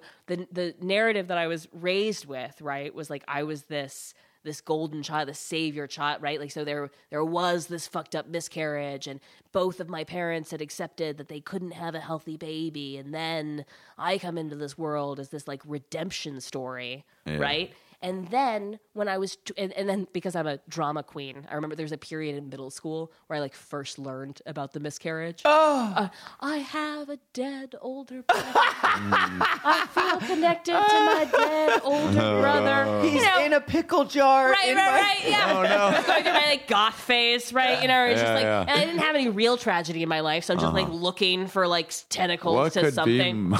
And then when I was like- 27 years old, I found out that when my father first went to the Dominican Republic, he was uh, sleeping with this woman. And this was in the 1960s. And this is back when you could decide not to have your mail forwarded, right? So Oh, he gets sent to the Dominican Republic uh, for something, uh, Green Beret, uh, CIA, something. And, uh, and he decides that he really wants to focus on the mission, which is only supposed to be a couple of weeks long. So he just doesn't have his mail forwarded. But he's gone for 11 months, right? Because of the way, you know, the inflexible timetable of war. Uh-huh. well, so he comes home to this pile of letters that's like, hey, baby, I miss you. Hey, baby. Looks like I'm pregnant with your baby. Oh, my Hey, babe, what do you want me to do with this fucking baby? Oh. Hey, baby, I moved in with your mom, had the baby, gave it up for adoption. Talk to you later, I guess. Oh, my God. So he comes home from war, Oh right? my god. And this woman has given up their baby for adoption. He marries that woman. Uh-huh. They stay married for 17 years. They have two miscarriages. The whole time he doesn't speak to his bio he doesn't speak to his mother or his two sisters. His mother didn't want him signing up for war or his two sisters that raised him because they never forgave his first wife for giving up that baby. Right. But I didn't hear that story until I was 27. So if I was raised with my dad, you know, went to war or whatever, married this this woman. They were married for 17 years and then he didn't talk to their his family because they were like rude to her at a party once. Like that's the story that I Oh, heard. my so God. in my mind, I mean, if anything you can take from that is definitely that, that shunning fixes everything. yes, uh, shunning, right? It's Yeah. so Oh, healthy. God. Fucking Wow. man. Yeah. By so way- anyway, I just wanted to tell those. I wrote them down. Yeah, I love it. And I, I one thing I got from that too, I think Tentacles of Tragedy Yeah. is definitely your first album. Tentacles of tragedy. Oh, I wanted to call it contagious. Uh, contagious. contagious laughter. and, but yeah, that's subtitle, the Tentacles Yeah, of yeah. Tragedy. yeah, it's it's yeah, it's fucked up. And it was it's weird growing up with that. I don't think my I don't think I, my dad thought he was shielding me from the truth of this like hypothetical older well, not hypothetical this older brother and this adoption story and like he didn't want to get into it i bet and so he was like protecting me from it. But really what happened is because i heard the whole story so late i always thought of like my dad. I mean, I know my I knew my dad loved me unconditionally, and also he had demonstrated really early on that he was just willing to walk away from like his mom and sisters for like snubbing him at a party. So I always thought of my relationship with my father as being very delicate, and it was part of the like telling him or not telling him about this prostitution thing. 'cause I just know that my dad is capable of cutting off people that he loves unconditionally for what felt for many many years like a small thing until I heard about the ba- the baby shit. Right. And then I had more context and I was like, ah, I'll get over the prostitution thing, no problem. it's so interesting that like you were like, I can't tell my father the truth because of the way he'll handle it, and Yeah. he's saying the same Yep. thing about you. She can't Yes. handle the truth, Absolutely. because Yep. of the way I think she'll be able to. Ha- whether yeah, she'll and be able that's to handle that's it. true about both the baby and also um, I think his experience at war. And so th- this is something I, I think I touched on earlier. I don't remember if I got into it or not, but like one of the early deals I made with my father while he was like dropping me off at all these like communist meetings and like you know I'm becoming like the liberal hippie that he hated when he came home from war for the Oh, first time. You know what I yeah, mean? yeah, like I'm yeah. just becoming that cunt. Uh, was I focused exclusively on domestic politics. I was there for Planned Parenthood and the ACLU and the rights of citizens and my right as a foreign policy. I like put myself in a in a bubble. I was like, I have no thoughts on the Iraq war. I have no thoughts about war is war and war is something I don't understand. And I'm proud of my father's service. Full stop. I don't. I didn't feel comfortable being in like an anti-war advocacy place because it felt like a betrayal of my father. super tough. Yeah. super tough. and it's it's also informed my rights on or my like my gun stuff is like I don't know the answer. You guys all sound smart, and also um, my dad is scared, and the guns make him feel better, and I love my dad more than I think you're right. And so oh, I want to help my dad keep his guns because it seems like one of six things he cares about, and it's a real short list Yeah, yeah, yeah. and that's and that's what our love relationship looks like. You know, like he's a conservative, pretty racist Republican. I'm I'm this libtard, and the things that connect us are more than the things that ter- we're we're more similar than yeah. we are different. Mm-hmm. Yeah, mm-hmm. but it's like we're just we're driven by the same things, but like what freedom means is really different for me. Right? I have the body of a woman. I live in this era. It's a different world. But like I think if I was born a dude in rural Kansas and had his life, I'd probably think similar to him. And he's coming to a place where I think he's starting to accept that if he had my childhood, he'd, you know, we're, yeah, What's true for you is informed by your context. absolutely. Yeah. And same thing for him. Mm-hmm. Yeah. But we've come to a place where we realize that our principles are the same, even if our values are different. Yeah. Because, like, we're coming, we're cut from the same cloth, but we went through really different processes. Yeah, Yeah. yeah, yeah. I found that to be the case too. The older I get with my parents, Yep. I, I- we end up with sim- really similar principles. Get there completely different way. Yep. Right. Absolutely. Come on. Let's talk about sex. Uh, should we listen to some more comedy? Sure. Yeah, yeah. Let's listen. All right. Who should we listen to first? Caitlin Bailey. Oh, okay. Oh yeah, Yeah. Fuck yeah. Caitlin, anything you want to say about this before we dive What are in? you- what are you playing? Creepy childhood. Yeah, just, let's just do it. Just it. do it. All right. I was like growing up in an echo chamber of crazy. You get weird ideas. Like I got, uh, I got pet cockroaches in the third grade. That's a decision that I made. Uh, when I say pet cockroaches, I don't mean cockroaches that I like found in my house and then named. That's not my story. I come from money. Um, not like pony money, but like go ahead, major in history or whatever. Uh, money. So I saved up my allowance and I got this Madagascar hissing cockroach uh, because you can buy those. And, and I brought her home and I named her Daria because of course I did. Um, and cockroaches. Cockroaches only have to have sex once in their life to make baby cockroaches for the rest of their life. I feel like you guys aren't understanding what happened. Daria may have only taken one load of cockroach cum in her whole life and then held it in there with her little cockroach kegels and never stopped making babies. So that's an example of like a fact and a not fact, right? So like the the fact that cockroaches only have to have sex in once in their life in order to reproduce forever is a fact. Uh-huh. The image of one cockroach coming into another cockroach is not how cockroaches fuck. You know what I mean? Like so, Yeah, it's, yeah, a, yeah. So it's a fact. Well, they're they have they're they don't have there's not like a dick and vagina situation. Right, right, It's right. They, more- do they spray eggs and then they. no, no, no. That's like that's like fish. They're more like birds, where they're like fuck, shit, pee hole is Oh, like okay. the same, Yeah. and they just like bump Uh-huh. like stuff up together. I, th- I think. So what you're saying is like if you have like a prostitute cockroach, vagina and anal sex is exactly Yeah, the yeah, same yeah, yeah, premise. yeah. Yeah, you can't you can't upcharge for anal. 'cause It's the same hole.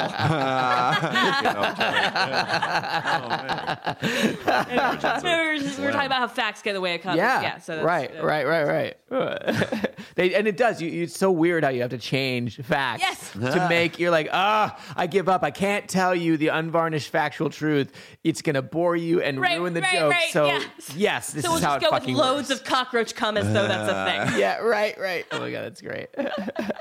There are some bits where you're like, if I research this, it will make it less funny. Yes, so I let's had just to do this. Yes, mm-hmm. yes. I've I've intentionally been like, I can't learn any more about this thing. It's Yeah. time to start making things up. Yeah, yeah, yeah, yeah, yeah, Because the, the funny is in the wrong.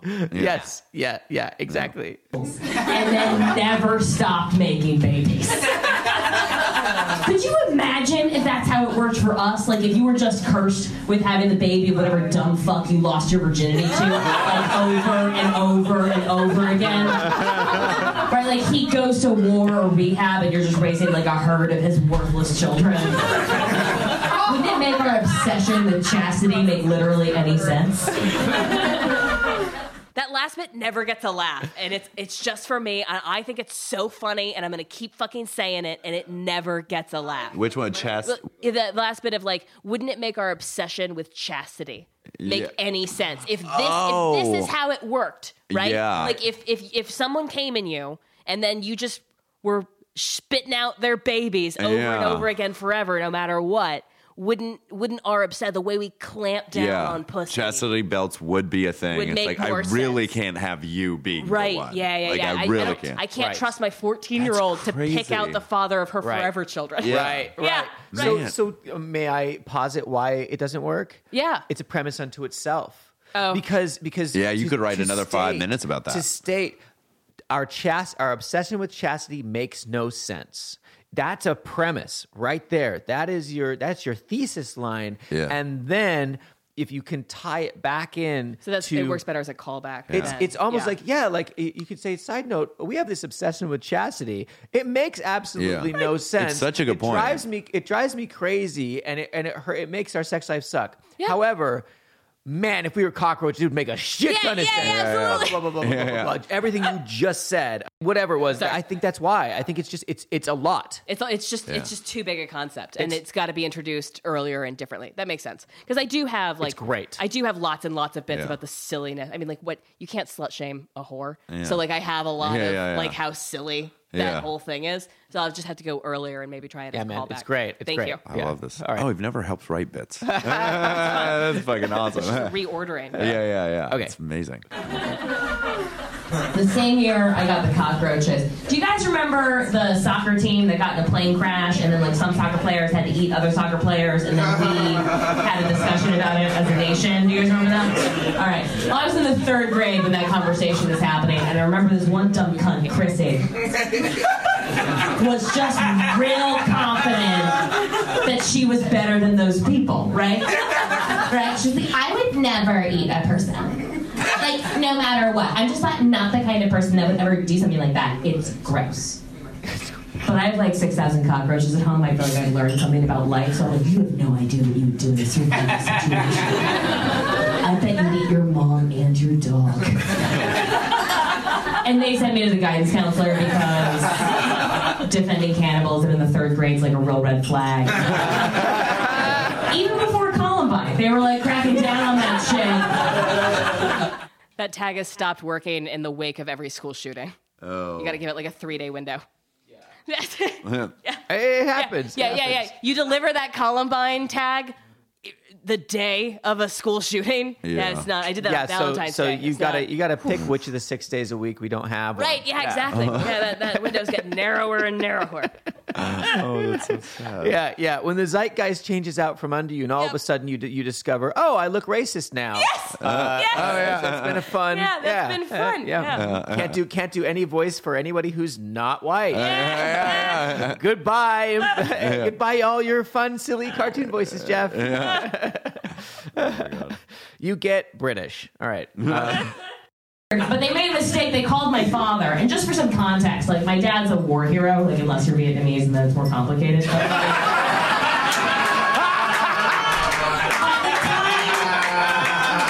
by the time I was in the third grade, this man had been to four wars. All right, killed people with his hands. All right. So by the time my elementary school guidance counselor finished explaining to him what she thought the problem was, my father said, "Yeah, my daughter ever finds herself in that kind of situation, I hope she starts with the dead and moves on with, to the weak. What are you teaching your children?" yeah, that's a real thing that happened. Oh, That is a great bit. I love it. I love it. I love it. So, uh, you you basically you have you have two parts here. Mm-hmm. You have the um, I had um, I'm I'm a I'm a rich person with rich co- uh, cockroach. I'm a rich cockroach bitch. uh, and and and it ends up being this kind of uh, interesting um, analysis of chastity and stuff. Like I, I, like that. Um, all to show I, I was kind of a creepy kid. Yes. Right. Yeah.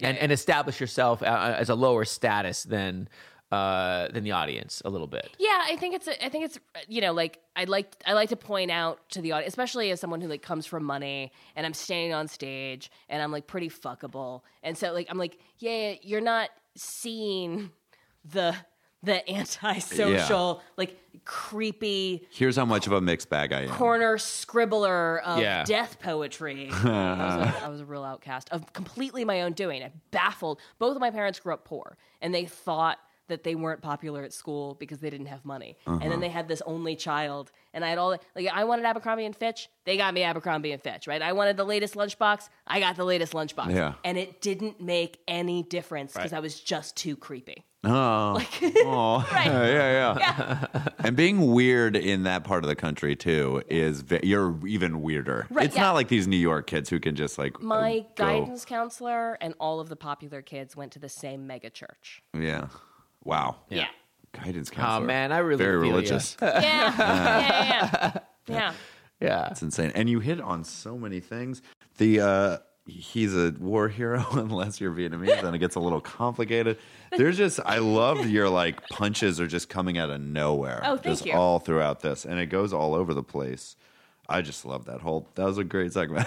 I, want to talk about it in terms of truth. Why did you pick it for this particular theme? I, I picked it because it's like like uh though like those asides, right? Like my mm-hmm. father's a war hero. That's a true statement.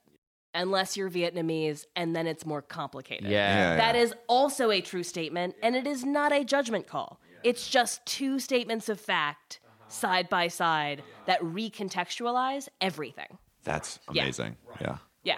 Right. And you're also you're pointing out how truth can be seen, how truth is flavored by your context. Yes, absolutely. Right? Yeah. War hero, 100%. Sure. Mm, depends on which side of the war you're on. Right. Right. He's my dad. Right. So he's my war hero. But like I understand depending on who your dad is and where you're from, why that would be why that would be weirder. And I also wanted to talk about like the the like the truth, the facts and not facts of like both the cockroach and the cannibalism joke, right? So the cannibalism, I don't think it was soccer players. I think it was like rugby players or like so. I don't. So I I don't remember the specific details of this event, and also most audiences get it because we have that memory of that like media event that happened. Uh-huh. But like i've sort of done what you decided to do is that like i haven't become an expert on that media event right? I haven't i didn't rewatch the movie i didn't google these people's names and i want to make the focus on like the social acceptability or not acceptability of cannibalism Right. Right. As opposed to the specifics of uh, that Right, particular exactly incident. right because then we get lost in the like well i mean it was your teammate and like you know could you could you eat somebody you knew it's like you know Yeah, like, yeah. it gets weird and fucked up and then again and then setting up this weird foil of like this dumb cunt on the playground who's a real person and and then and my dad and how i'm sort of in the middle of trying to navigate both of those true contexts right so like this you know the chrissy right is speaking for third graders everywhere when she says eating people is gross Ah. and the guidance counselor is on her side because that's like a socially defensible position. yes. Yeah. What we one of the things we teach at this school Yeah, is yes. to not to eat, eat, people. each other. Right. Yeah. Why is that controversial? but me being the context whore that I am, I'm like, I don't know, as the daughter of a Green Beret and somebody who just murdered 90% of her pets to make it more mm. manageable, Yeah. I'm sometimes murder is okay. It Let's seems like that's a tease that huge out. drive for you. Is like I want everyone's context to be understood, not Yes. only mine, Yes, everyone's. everyone. That's why you said I love context that. tour. Yeah, We- context And that is tour. that is that was that the title on your back No, page no, ad? no, no, should have been. Right. Context tour. Uh.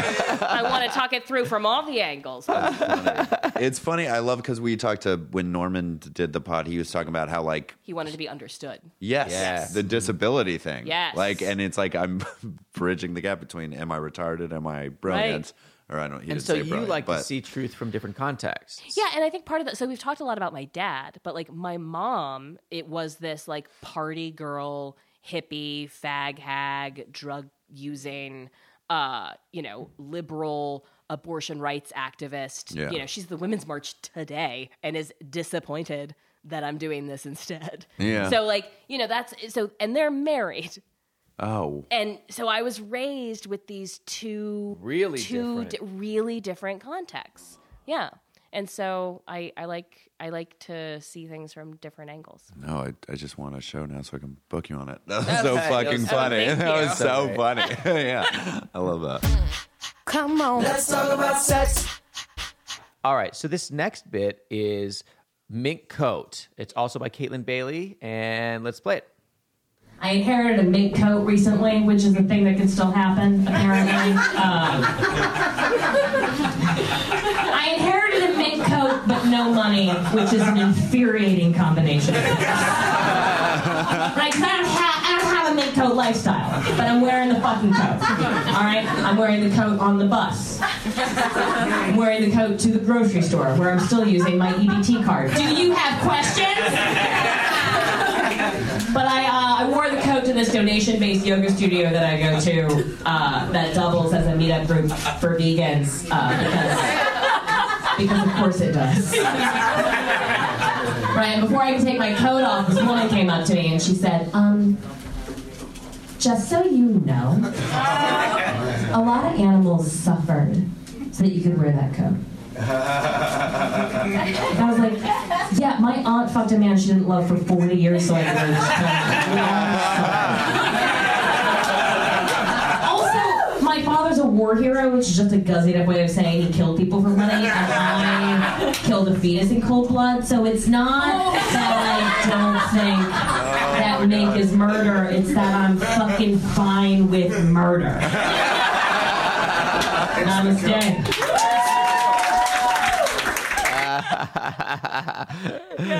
That sounds like a real conversation. That's what like that was not a. No, no, no. So the conversation never happened. Oh, it was. yeah, no. wow. The, the mink coat is real. So like, so my uh my aunt passed, um, uh, and that was like the her name was Joni, and she's three years older than my dad, who's named Joe. So like they were they were really really close, and uh, her and my uncle passed within like four days of each other because I guess it's real love or whatever. And uh and and you know the the pro- the post death process and the, the you know giving out of the things, I ended up with this mink coat that like meant a lot to my aunt, right? Because she was raised super poor and crawled her way up the corporate ladder of the bank, and she bought herself a mink coat as the symbol of like I, I did made it. I Yeah, did it, right? yeah. But it's 2018, and mink coats mean different things in Yeah. this context, and like I so it, it means a different thing to me. This item had a lot of like weight to it. You know what I mean? And I started wearing it, and by the time I, inher- I inherited the mink coat at a time in my life where I was like past the stealing toilet paper phase of my artistic journey, right? So I, but I had at one point been on EBT cards and sleeping on a pile of yoga mats and like had this this like abject poverty. I just combined, like I pretended that those two things happened at the same time when in fact they were separated by a, like a year. Hmm. The conversation was I got like some side eye from somebody on the mink coat. I'd been working on at the time a bit that wasn't really working of like I killed a fetus in cold blood and my did dad killed other people's children for you know, like you know war stuff and that wasn't really working but to connect it together Oh, yeah. the mink coat Oh, yeah. it can it makes it it makes it big and small at the same time. You're able to talk about, yeah. And, and when, whenever you can bring these two disparate elements Yeah. and show them to have that kind of similarity and generate new meaning at the same time, Mm-hmm. Yes. you give yourself some co- comedy gold. Yeah, that was uh, yeah. I, that was a really that bit was something that like happened all at once. Like it happened outside of the Grisly Pear when I was like smoking and talking to somebody, and then I went in and it worked. Oh, and then, nice. I and love then I just started tightening it. And it was, Yeah. like, yeah, it was something that came out. Fucking, you, yeah, that's cra- I love when bits are like that. When it's like I was just thinking this, got to get it out Yeah, yeah, now, yeah, and yeah, it yeah. When it works. burns a hole in your brain. Yeah, This is a joke told as truth, mm-hmm. right? Yeah, It's not a. It's not a. It's not a truth told as a joke. exactly. Why do you think that people laugh when you say "I'm just okay with murder"? Mm-hmm, mm-hmm. Uh, oh, that's a good question. Um, I think it's I think it's unexpected, mm-hmm. and I think it's contextualized in that way, in a way that they feel comfortable. They feel comfortable hearing it. And also they are realizing that they are in a lot of ways, a lot of the also ways, comfortable with yes, murder. yes, yeah. Anyone with an exactly. iPhone has accepted slavery. Yeah, exactly. Yeah. Yeah, yeah. That's why the delete Uber thing was a little weird. So fucking stupid. It's stupid. Yeah, it's like whatever. yeah. Um, yeah, I think I think it's uh, I think they're recognizing something that's true about themselves, and they're hearing it from an unexpected place. Mm-hmm. Yeah, I and think that's and what it is. it- it's like it's a benign violation. yeah, right, right, right. They're- It's an they- unexpected thing to hear. That's the violation. Right. And the benignness of it is that we've already gone through this like mink journey. So like the abortion and the war stuff is like an afterthought. Yeah. Like it just sort of contextually like, oh you oh you're gonna pretend to have a problem with this mink coat, you Yeah. fucking colonialist. You know, like, you know, yeah. Yeah, Right. Virtue signal all the way to the bank, you dumb whore.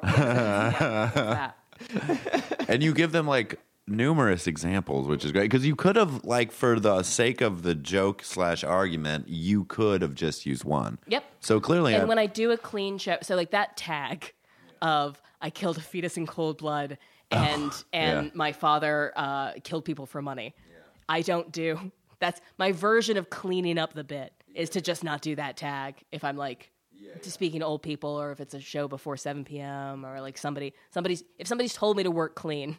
They're not getting that tag. yeah, yeah, yeah, yeah. That's my that's my version of cleaning it up. Yeah. it's like yeah, it's the, the comedy Windex. You Right? just- Yeah. yeah. comedy winners. I like that. Come on. Let's talk about sex. The next bit is by Chris Rock. It's from his 2018 Netflix special Tambourine.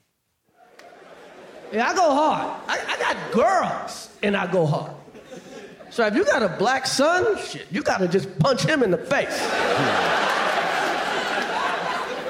so as soon as he wakes up in the morning, it's like, morning, nigga. Pow!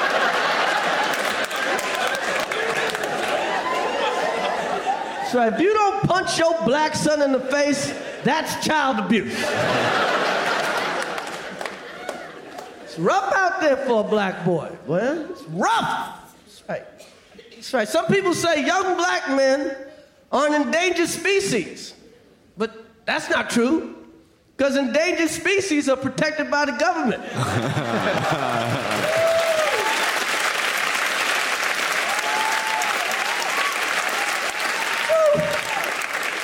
You got to punch your black son in the fucking face. You understand me? Hard. Yeah, I said it. On Netflix, I said that shit. Do you understand? It's important that your black son follow your instructions. It's the difference between life and death, okay? Okay? Yeah, yeah, because we got a crazy justice system out here, man. So we got a justice system for rich, for poor, for black, for white. We live in a country where two people can do the exact same crime in the exact same place at the exact same time and get a different sentence. Only in America. Yo, we, we gotta change this justice system. Yo, the American justice system should be like Walmart. Should be just like Walmart. Say, hey, if you can find a lighter sentence, we'll match it. All right, that's the bit. Very Amazing. good. I picked this bit because um, it's one of those things where he just says the truth. Well, he says Eh, his truth. Well, well, in the in the sense that it's true that you can get a complete a different sentence, Yes. um, uh, for the same crime in the same place and the same way. that is not the funny part. The funny part comes when he gives you a, a, a very, very, very simple analogy. Yeah. Yeah. Should be like Walmart. If you get a lighter sentence, lighter sentence will match it. Yeah. Yeah. And and I um to me it- I had to like see that twice to really get it fully um and like what he was really saying. And I I, I like this because um it's just the truth. It's Mm-hmm. it's that's all it is. It's unvarnished. He's not he's not dressing it up. Nope. There's nothing particularly and and it gets a huge laugh because he's able to tie it to something so innocuous like Yeah. Walmart. Yeah. Right? I actually found myself getting distracted because I was like, Walmart is like prison. You're trapped in a wage slave job. They exploit Oh my God. labor. and then I, yeah, but he, I mean, he brought me back. yeah, right, right, right, right. Yeah, I They've got communities by the throat. yeah, and that's your uh, yeah, no, that's my own shit. Yeah, yeah. So uh, all that's great. I don't think that's what the bit's about. Entirely. I know. Um, but but I, uh, he's a grand master of showing you this truth, a truth from a different perspective that you might mm-hmm. not have ever considered because you don't have to. yes. And and and it's and I, I find it fascinating that. It, Like, yeah, that how kind dare of you thing, condescend to me with your like white self about how I should raise my children when you will never face the stakes that I do? Yeah. right? Yes. And it's the same attitude my father comes with. How dare you tell me what is or what is not a war crime from the comfort of your fucking house? Yeah. You've never been there. You've never had to make those decisions and you don't know what kind of choices you'd make in that in that situation. and yet and yet um i i still think uh not to get too far off but uh you know ethics still can transcend personal experience um and and just because you didn't feel the same in that in that moment doesn't mean that the ethical underlying principles don't still apply despite your feelings Sure.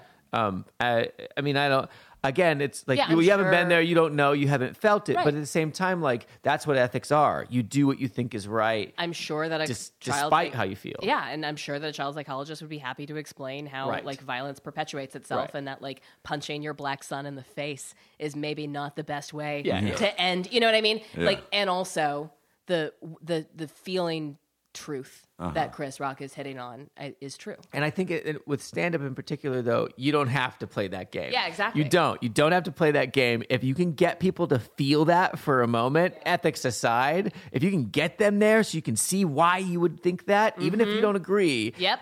peop and and if they see that the truth of your particular perspective, it's so interesting how hard people will laugh in that moment. Yep. Against they're like, well, I don't do that. Yeah. I, but I get how I get why he would. Okay, good talk. Yeah, Great. yeah. That's a great clip. Come on. Let's talk about sex. All right. Thank All you, right. Kaytlin. Thank you, so Kaytlin. much Yeah, for this was having amazing. me. Yeah, this was super fun. Yeah. Yeah. This is a big topic, so you crushed. Thank Yeah. you. Yeah. Yeah. I hope you guys had fun. Yeah. Yes. Did you have fun? I did. I did. Let's do a few plugs. So let's start with the the oldest profession podcast. I also have a podcast. yeah, if you like podcasts, Which you must. yeah, Yeah, I, uh, I, Wendy. Do you guys know Wendy Starling? Uh-huh. Yeah. So Wendy Starling and I. Puss. Yeah, she's Yeah. amazing. Yeah, yeah. Um, so every week we uh, tell a different story from a sex worker from history, and uh, we're both old pros ourselves. Mm-hmm. So it's a lot of riffing and a little bit of history. That is very cool. Yeah. Check it out. It's on iTunes, Spotify. I It's mean, on all of it. Yeah. Not How long? Are, how long are the episodes typically? Uh, about an hour. About an hour Yeah, long? plus Cool. or minus five. Uh-huh. And so you there's like this uh, historical element to it Absolutely. where you're like, all right, this is a great horror story. Yep. Uh, and um, and also, did you guys when you started it, did you tell your own stories quite a Yes. bit? Yeah, yeah, yeah, absolutely. So, uh, I mean, you know, we we talk about our own experience with sex work, and then we also talk about, um, you know, the it's called the oldest profession, so Yeah. it's Mm-hmm. it's got a history. That's a great name for a podcast, too. Yeah, yeah. Yeah, and it's interesting because we, we tell um, you know individual people from history's stories, and then we also uh, uh, try to contextualize it and like you know what was going on, um, society's relationship to sex work um, has changed over time, um, Yeah. and it tends to go through go through cycles. Mm-hmm. So yeah, culture to culture, time to time, Culture, place time, to place. time. Yeah, what's going on? I mean, like you know, nation. whores and Jews have been uh, scapegoats the whole time. So Wait, what'd know, you say? I said whores and the Jews have been like Oh, scapegoated Yeah. in Yeah. similar ways um, at different times. So it sort of depends on like what cultural need uh, the like you know the controlling class needs sex workers to play Yeah. um, at that time. Yeah. And so like how so whether they're hapless victims or uh, conniving uh, you know predators. Or like you know, it, it, the story that society tells itself about what it means to be a sex worker serves whatever function um, you know they need it to. And uh, do you think that? Uh, have you ever thought about if it's the oldest profession, like who? What job did the people had who paid for the first? Like, wh- who was the? It's a twigs and berries. All right, all right, all situation. right, all right. all right. Is do you want me to nerd out on this? yes I- okay, all right, cool. So, all right. So, obviously, when you talk about the oldest profession, talking about professions outside of economies and uh, currencies doesn't seem to make a whole lot of sense, right? But sex work actually predates us as a species, just like hunting does, right? It's like other animals hunt, mm-hmm. other animals exchange things of value like nesting material mm-hmm. or mm-hmm. food. Yeah, yeah, birds do right? it. Yeah. birds do it. Uh-huh. Monkeys do it. Uh-huh. uh there's a kind of fish that does it. They'll trade for access to sex. Oh So, man. like, just Yeah. like you know, we didn't invent hunting yeah. we didn't invent sex work either. So it really predates us as a species. But when you talk about like sex work that we recognize, right? So you know, like a penguin that take that you know gives a striptease or lets a penguin that isn't her penguin husband fuck her in exchange for a rock. Isn't a prostitute. She's a penguin, right? Her her main job is penguining Right. most of her time. Prostitution's more of a side gig. Right. It wasn't until recently, and it wasn't until recently that um, they had the first penguin brothel. Right, right, right. And yeah, then- yeah. So special Yeah. specialization happens when civilizations make a leap in uh, in technology. When you go Right. from like villages to cities, that enables specializations, right? Like like Or, or hunter gatherer to Right. to farming. Y- Well, no, no, no. That's farming's still not s- still not enough, right? So you can have. I mean, you have farm. You need surplus. You need you need. But that's what I'm saying. Like agriculture allowed for surplus. Yes, yeah, absolutely. So agriculture and hunting. Mm-hmm. Um, so the the first prostitutes were actually priestesses in the goddess Mm-hmm. this. Ishtar's temple. Yeah. and Ishtar's one of the early like mother. So like the first prostitutes were it was an act of worship, and so the way that you give an offering to a church, you would give an offering to the priestess at the temple of Ishtar, and sex was a part of the ritual. Yeah. Mm-hmm. So it's like anyway, it's, It was it's, part of her godliness. yeah, yeah, That's yeah. very cool. Yeah. It's- oh it's- man, So that has changed history- so Yes, much. so much. oh man, Right, Let's so go we- back. Yeah, we can. That was a really yeah. I Yeah. think we will. Yeah. We get to like we get to just decide. I mean, I think that we one of the things that I hope like the way that we think about things is a choice. Like we get to Sure. Yeah, we get to choose Truth. Yeah, is we get to part of his perspective. Yep. All right. Well, uh, follow our guest, Kaytlin Bailey, on Twitter. That is Kaytlin Bailey. That's yes, that's the my handle parents there. Mm-hmm. spelled my name wrong. It's K A Y T L I N. Yeah. Because I'm real white trash. Mm-hmm. Uh, so yeah, Carolina, baby. yeah, right. Yeah, yeah. Vietnam. Uh, so yeah, Yeah, it's Kaytlin Bailey on J. Instagram Cole. and Twitter. I'm also on Facebook and uh, it's Kaytlin dot Bailey on, on Facebook. is it? Mm-hmm. Oh, great! It's Kaytlin. Dot, I didn't know that. I thought you could homework. just search for me. Um, and my website is, hasn't been updated since 2011. But I'm going to be in the Women in Comedy Festival in Boston and the Pittsburgh Comedy yeah. Festival in Pittsburgh, uh, both in April. So check me out if you're in those places. The links to all this stuff will be in the show notes as per usual. And you'll see the link to the Oldest Profession podcast. Uh, there's an iTunes link as well as the Facebook page link.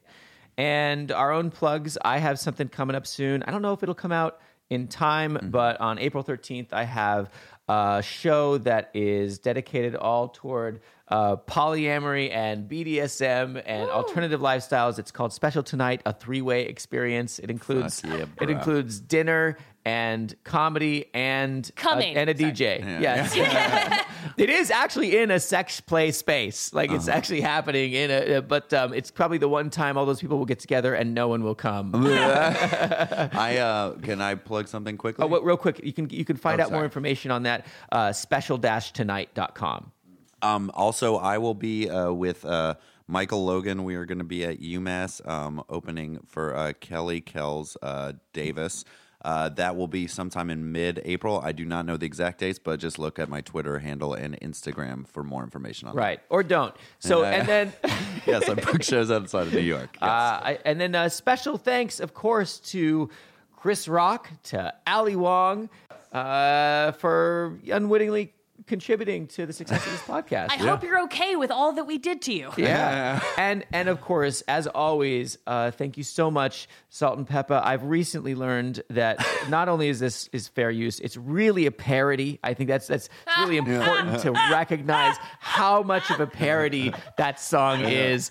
Um, I mean, We're Weird a- Al. As as you continue to uh, lovingly not sue us uh, for the parody, the, the, the the respectful, loving, very funny pun based parody uh, that it is. All right, thanks everybody. Let's talk about sex. Let's talk about sex. Let's talk about sex. Let's talk about Sets.